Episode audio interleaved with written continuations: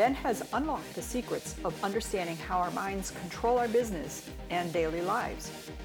Inside each episode, Ben shares his proven actionable items, tips, and secrets to managing the supercomputer between your ears so you can build and develop your business and start living the life you desire and deserve. This is Practical Psychology for Business with Benjamin Halpern. Hi, and welcome to today's podcast. I was listening to a talk by the late Steve Jobs, the CEO and founder of Apple, and he was sharing that, in his opinion, in his understanding, if you do not love what you do, what you do will not yield you what you want to have, your dreams, your goals, and aspirations. And his point was that to create and to be successful in the world of business requires a lot of perseverance. It requires a lot of persistence.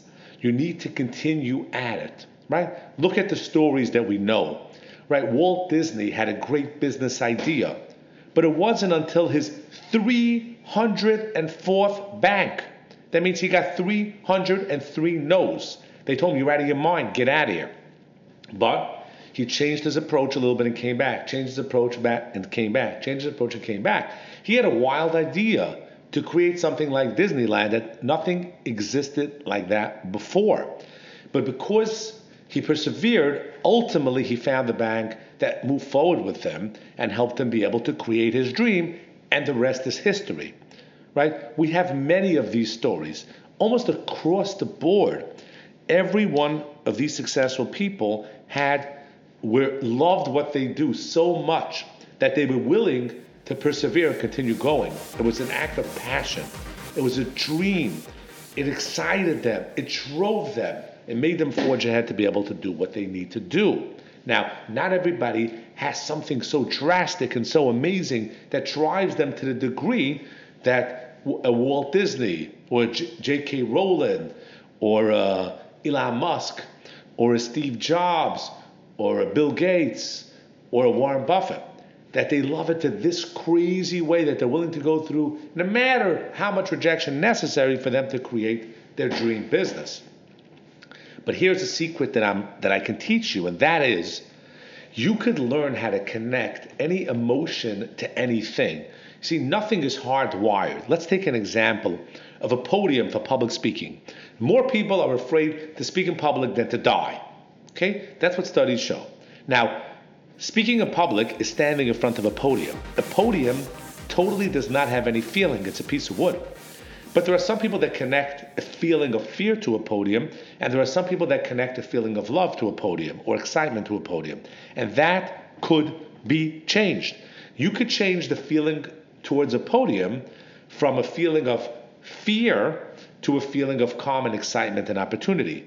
This stuff happens all the time. People have a certain feeling to a car for years. They feel calm and safe to drive in a car.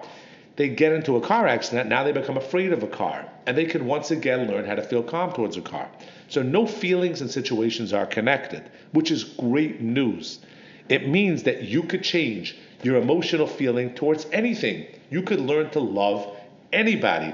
You could learn to attach the feeling of love to any item, situation, car, house, because people learn to love a house that they never loved before until they own it. People love learn to love a car, even though it's a brand new model and they're not pre-wired to love it.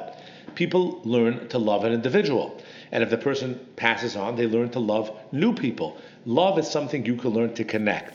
So this is amazing piece of information because you can learn to love whatever you do. We can connect the emotion of love to whatever the work that you actually do is. We can find aspects of what you do in your work that we can connect to the emotion of love so you'll love what you do. And if you love what you do, you're going to be able to persevere and continue doing it for long enough until you get the fruit because will come. People that persevere wind up achieving and creating what they persevere to do. And ultimately, if you do that, it's going to create the fruits, the dream life, the, the, the, dreams, goals, and aspirations that you want in your life should manifest and show up in your life. So the goal is to learn to love what you do, and you could learn how to do that. Take your emotion of love and connect it in your mind, in your feelings, to whatever act you do. The same way you learn to love a car, to love a person, to love a product, to love a company, you could learn to love what you do. If you need help being able to apply this in your life in detail to your specific what you do related to what you love currently and how to connect it to what you actually do in your real life, and you need some customization, check out my website, benjaminhalpern.com.